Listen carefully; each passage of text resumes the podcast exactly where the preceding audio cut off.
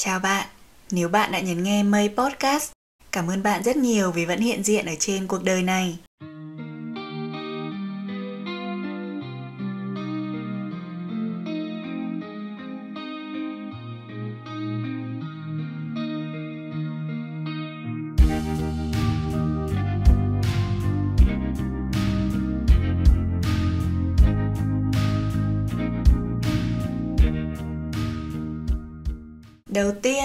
Muốn gửi lời cảm ơn các bạn rất nhiều vì đã gửi cho Mây những phản hồi tích cực dành cho tập 14 mang tên Ta có nên nói ra sự thật. Mình rất vui vì nhận được sự đồng cảm của các bạn trước những chia sẻ của mình. Uhm, ngày hôm nay của bạn thế nào? Bạn đã làm việc chăm chỉ hay hôm nay là một ngày siêu lười đây? Có nhiều bạn hiện tại đang học lớp 9 hay lớp 12 có nhắn cho Mây là Chị ơi, chỉ mấy tháng nữa thôi là em thi rồi mà em mất động lực quá, chẳng muốn cố gắng nữa rồi em học mãi không vào, chị có cách nào chỉ cho em với? Thế nên mây quyết định làm tập này. Nhưng mà ờ, nhưng mà các bạn nào mà không phải đi thi hay phải ôn luyện gì ôi, đừng nghe đến đây mà ao ra vì nghĩ tập này không phải dành cho các bạn nha. Những phản hồi kia chính là cảm hứng để mây làm số podcast này. Thế nên những ai đang cảm thấy mông lung trước con đường mình chọn, đang chán làm việc, học tập và mất động lực thì số podcast này dành cho chúng ta. Mời các bạn lắng nghe tập 15 trong series Tôi là ai mang tên Thiếu kỷ luật, mất tự do.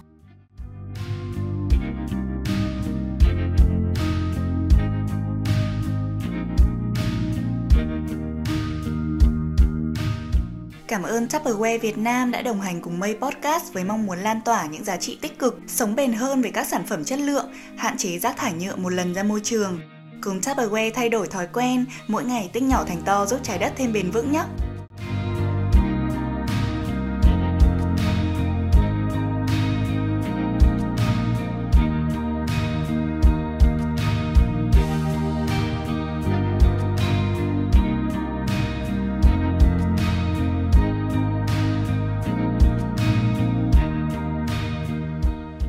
Hiện tại mình đang là một freelancer sáng tạo nội dung số.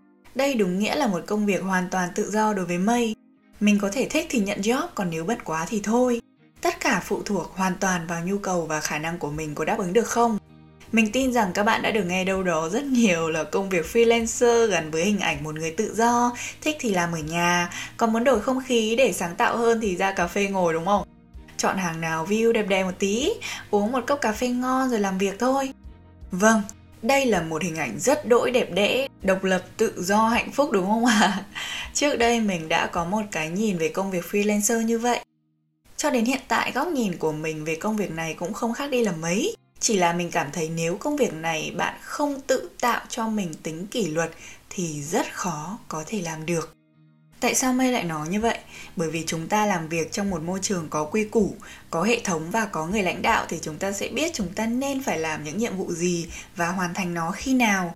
Ví dụ để dễ hiểu hơn là như trong một lớp học đi thì sẽ có lớp trưởng này, lớp phó học tập, lớp phó kỷ luật vân vân. Và những người đấy có nhiệm vụ quản lý và chịu trách nhiệm cho những thành viên ở trong lớp. Tuy nhiên, công việc freelancer lại khác bạn chính là lớp trưởng, lớp phó lao động, lớp phó học tập, tổ trưởng và cũng kiêm thành viên lớp luôn. Chính xác là chỉ có mình bạn tự bơi trong một hồ nước và không có ai trợ giúp cả. Chính vì vậy không có ai nhắc nhở rằng 8 giờ sáng bạn phải bắt đầu làm việc, nghỉ trưa lúc 12 giờ và 14 giờ bắt đầu vào làm ca chiều. Với công việc này bạn hoàn toàn có thể làm việc lúc 10 giờ sáng và nghỉ ngơi luôn lúc 12 giờ trưa. Tất cả phụ thuộc vào bạn và chẳng có ai bắt ép cả. Tuy nhiên, công việc này đòi hỏi kỷ luật ở chỗ bạn phải tự đặt ra deadline cho mình, tự sắp xếp và quản lý công việc một cách hiệu quả. Nếu thiếu tính kỷ luật mình chắc chắn 100% lúc nào bạn cũng bị deadline đuổi luôn. Bản thân Mây cảm thấy mình làm việc tốt nhất là vào buổi chiều. Vậy nên mình quyết định buổi chiều sẽ dành để viết kịch bản, làm những công việc cần phải suy nghĩ nhiều.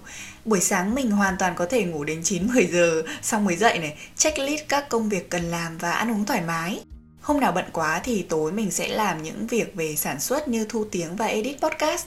Đó, mình phân bổ được một ngày làm việc có những khâu như thế này, những khâu như thế kia vì mình hiểu bản thân sẽ hoạt động tốt nhất vào khoảng thời gian nào để ưu tiên cho những công việc đó. Tập trung để làm tốt một công việc nào đó rất quan trọng đấy các bạn. Điều này cần bạn phải để ý rất kỹ và nhìn nhận xem vào thời gian nào bạn sẽ làm việc đạt hiệu quả tốt nhất lúc đó, bạn sẽ biết nên phân bổ mình nên làm công việc gì và vào những khoảng thời gian nào cho hợp lý. Chứ nói thật, bảo mình buổi sáng dậy lơ ma lơ mơ viết kịch bản luôn thì đọc nó buồn cười cực. Hay bảo mình buổi tối mới ngồi checklist công việc thì nó vô lý quá. Phân bổ thời gian cho những đầu công việc cũng là bước đầu tiên để thiết lập tính kỷ luật cho bản thân.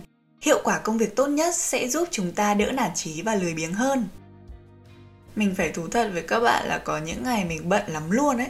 Cứ từ sáng đến tối rồi ngày lại ngày. Đôi khi mình áp tính kỷ luật vào như thế nó rất là tốt. Nhưng nếu như vậy, trong một khoảng thời gian dài mình sẽ bị kiệt sức và cạn ý tưởng luôn. Đầu óc lúc đó suy nghĩ sẽ không thông. Nên cách của mình là mệt quá thì phải nghỉ phải nghỉ ngơi ngay nhá. Ví dụ như tối mình vẫn còn công việc nhưng mà mình mệt quá rồi mình sẽ quyết định không làm nữa và nằm xem phim một lúc rồi đi ngủ. Sáng hôm sau mình sẽ dậy sớm để làm. Như thế nó sẽ hiệu quả hơn rất nhiều khi chúng ta cứ sợ chưa xong việc rồi cứ cố cố ấy, cuối cùng chả đâu vào đâu cả. Thế nên đối với mình, mệt quá là phải nghỉ luôn. Cứ nghỉ ngơi trước đã thì đầu óc mới thông được.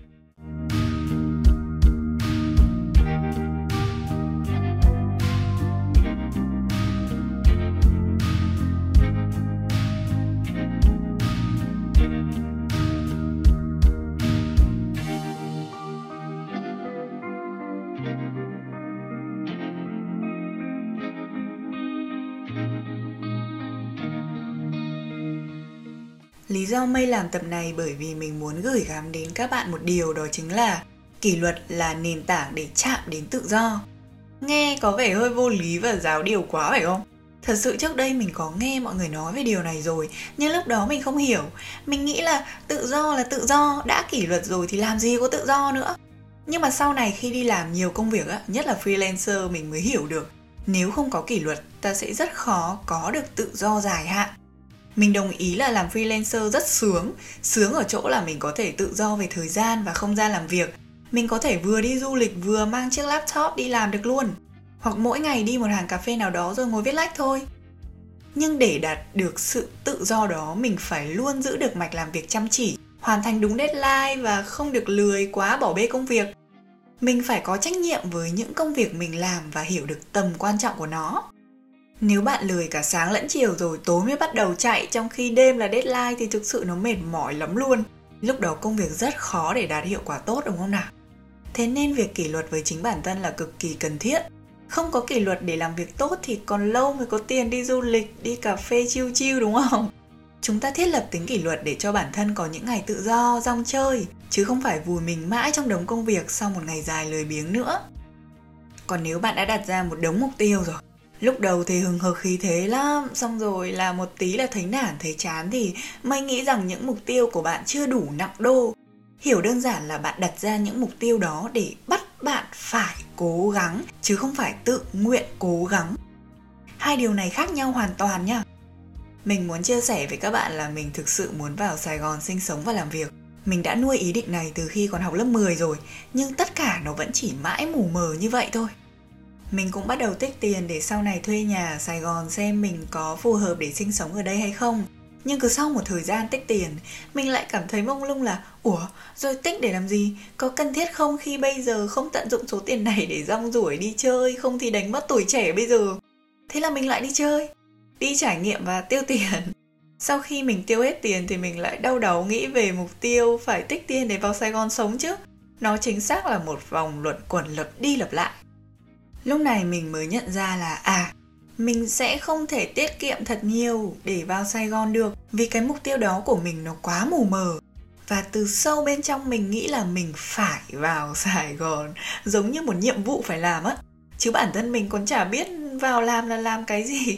Thậm chí mình còn chưa nghĩ đến việc vào thì sẽ ở đâu, thuê nhà bao nhiêu tiền một tháng, rồi tiền ăn, tiền sinh hoạt sẽ như thế nào nếu mây biết cách tự nguyện đấy dành thời gian của bản thân để ngồi lại nhá, và tính dần dần thì mình sẽ có một mục tiêu nó rõ ràng hơn để cố gắng. Còn nếu không thì mình cứ mãi mù mờ, lơ ma lơ mơ giống như người đi lạc vậy. Chính vì thế nếu bạn muốn đạt được mục tiêu của mình thì bạn nên biến nó càng rõ ràng càng tốt. Phải rõ từng đường đi, nước bước thì dần dần chúng ta mới có thể hiện thực hóa được nó, phải không? Vậy mục tiêu đủ nặng đô là gì?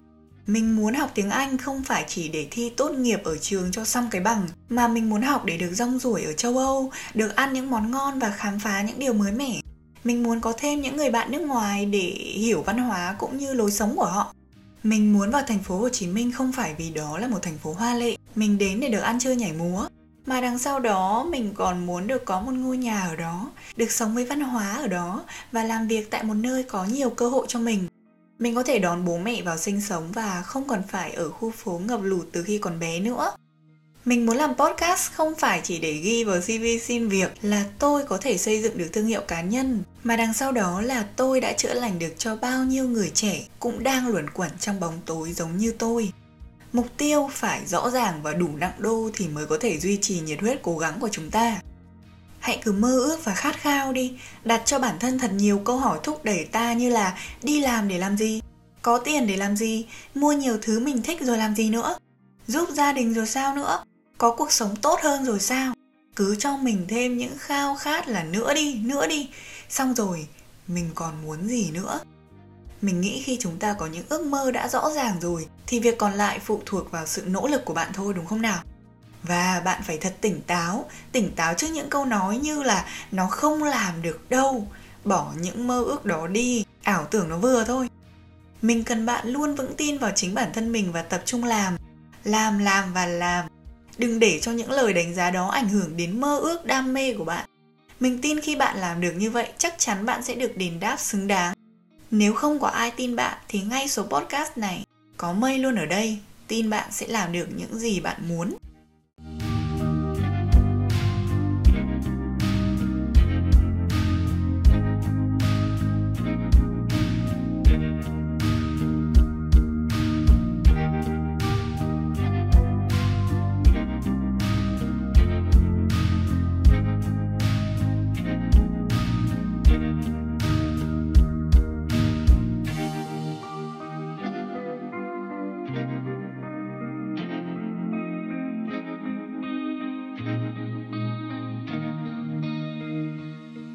Có khi nào bạn cảm thấy mất động lực và không muốn cố gắng cho những mục tiêu mà trước đây bạn vốn rất yêu nó không?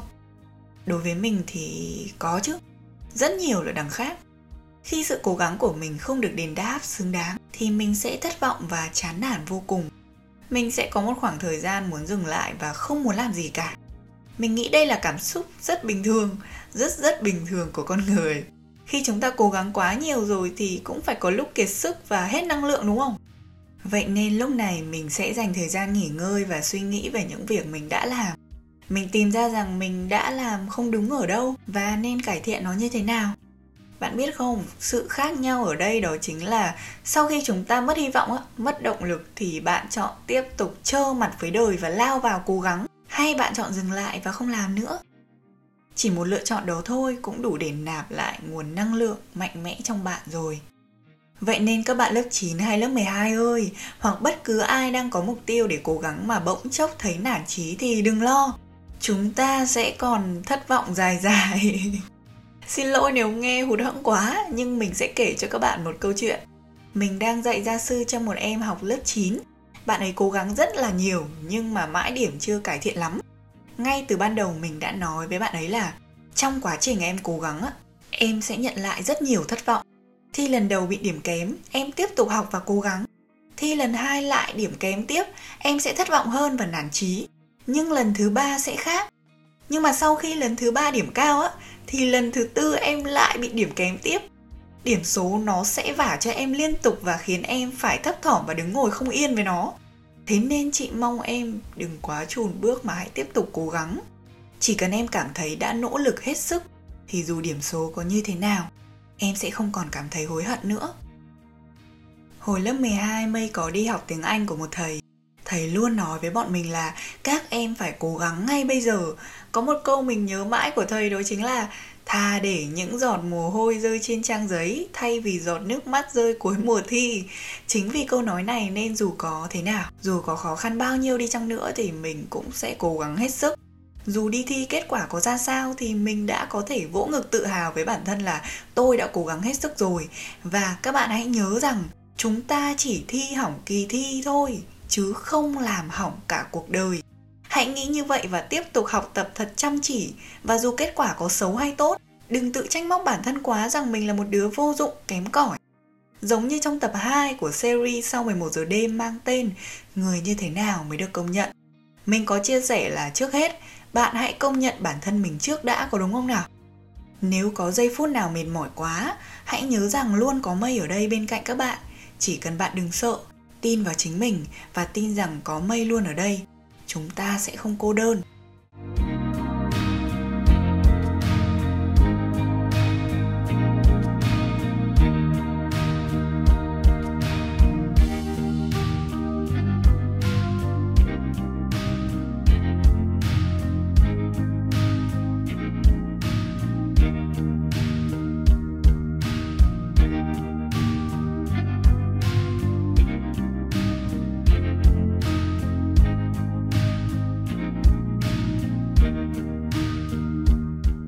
Trong thời gian gần đây mình đã hình thành nên tính kỷ luật với sức khỏe của bản thân vì mình nhận ra cuộc chiến khó khăn nhất đó chính là chiến đấu để có sức khỏe các bạn ạ. Chắc các bạn vẫn nghe đi nghe lại mãi câu là có sức khỏe là có tất cả đúng không? Nó chính xác là như vậy. Nếu chúng ta ốm đau thì chẳng làm được việc gì hết, nên là làm gì mình cũng ưu tiên sức khỏe mình hình thành kỷ luật với sức khỏe của bản thân qua việc nhắc nhở là lúc nào cũng phải uống nước đầy đủ. Vì cơ thể chúng ta lúc nào cũng cần nước đúng không? Nên là luôn nhớ uống nước nha. Câu này mình dành cho các bạn đấy. Ngay lập tức đứng dậy lấy một cốc nước ngay cho mây xem nào. Đó. Bên cạnh đó thì mình cũng có thói quen luôn mang bình nước cá nhân của Tupperware đi khắp nơi như đi tập nhảy này, đi quay này để lúc nào cơ thể cũng được bổ sung thêm nước. Tiếp theo, hãy kỷ luật với sức khỏe của bản thân bằng việc đơn giản là ngay phén đủ 3 bữa nhá. Mình biết có nhiều bạn mải học mải làm quá nên cứ nhịn qua được bữa nào thì nhịn, xong rồi dẫn đến đau dạ dày này. Vậy nên các bạn nhớ phải ăn đủ bữa nhá. Nếu có thêm thời gian thì có thể tập những bài giãn cơ này, hoặc nhiều thời gian hơn thì tập thể dục mỗi ngày, thế thì tốt quá. Ui mọi người ạ, nghe cứ như cái bà dở hơi nào tự dưng nhắc nhở về sức khỏe ấy nhở. Nhưng mà thôi kệ đi, coi như mây vừa giúp các bạn chăm sóc sức khỏe tinh thần này, mà còn kiêm luôn người nhắc nhở bạn nên để ý sức khỏe thể chất nữa. Ây gu, mấy nay mình cũng bận việc ghê gớm các bạn ạ. Mình bận quá nên là bị mệt mỏi tinh thần cực. Điều này dẫn đến việc mình nghĩ siêu nhiều rồi tự thấy buồn về trống rỗng á. Làm việc nhiều quá rồi cứ lủi thủi mãi cũng tủi thân. Tự dưng nghĩ hồi cấp 3 chỉ có mỗi học thôi mà cứ than hoài. Giờ vừa làm vừa học thấy vất quá. Bao nhiêu thứ phải lo khiến cho bản thân mình cứ bị cuốn đi mãi. Các bạn ạ, giờ mình mới hiểu cái câu mà các bậc phụ huynh cứ nói mãi là Có mỗi việc học thôi mà cũng kêu. Ngày trước mình nghe câu đó mình tức lắm. Mình còn nghĩ là thế thôi để mình đi làm đi cho đỡ phải học. Giờ vừa phải học vừa phải làm mới thấm thía cái câu đấy. Ngày trước đi học thì cũng chỉ lo mỗi bài tập rồi chơi bời Đôi khi là tình yêu học trò. Giờ thì lo nhiều thứ quá các bạn ạ mình sắp ra trường rồi nên áp lực phải tự chịu trách nhiệm cho chính bản thân khá là lớn. Sắp thật sự trưởng thành và không được ngồi trên ghế nhà trường nữa rồi. Vậy nên là các bạn đang đi học ơi, chúng ta hãy cố gắng học và tận hưởng quãng thời gian này nhá. Đây là đặc quyền của tuổi trẻ đấy, nên là trân trọng từng phút giây đi, vì trưởng thành nó khắc nghiệt lắm. Nhưng mà cũng đáng. Hay cứ tận hưởng cuộc sống này từ từ nhá. Ok có lẽ tập ngày hôm nay đến đây thôi, chắc các bạn cũng mệt rồi. Nghỉ ngơi đi nhá. Cảm ơn đã lắng nghe tập 15 trong series tôi là ai mang tên Thiếu kỷ luật, mất tự do. Hẹn gặp lại ở tập tiếp theo nha. Bye bye.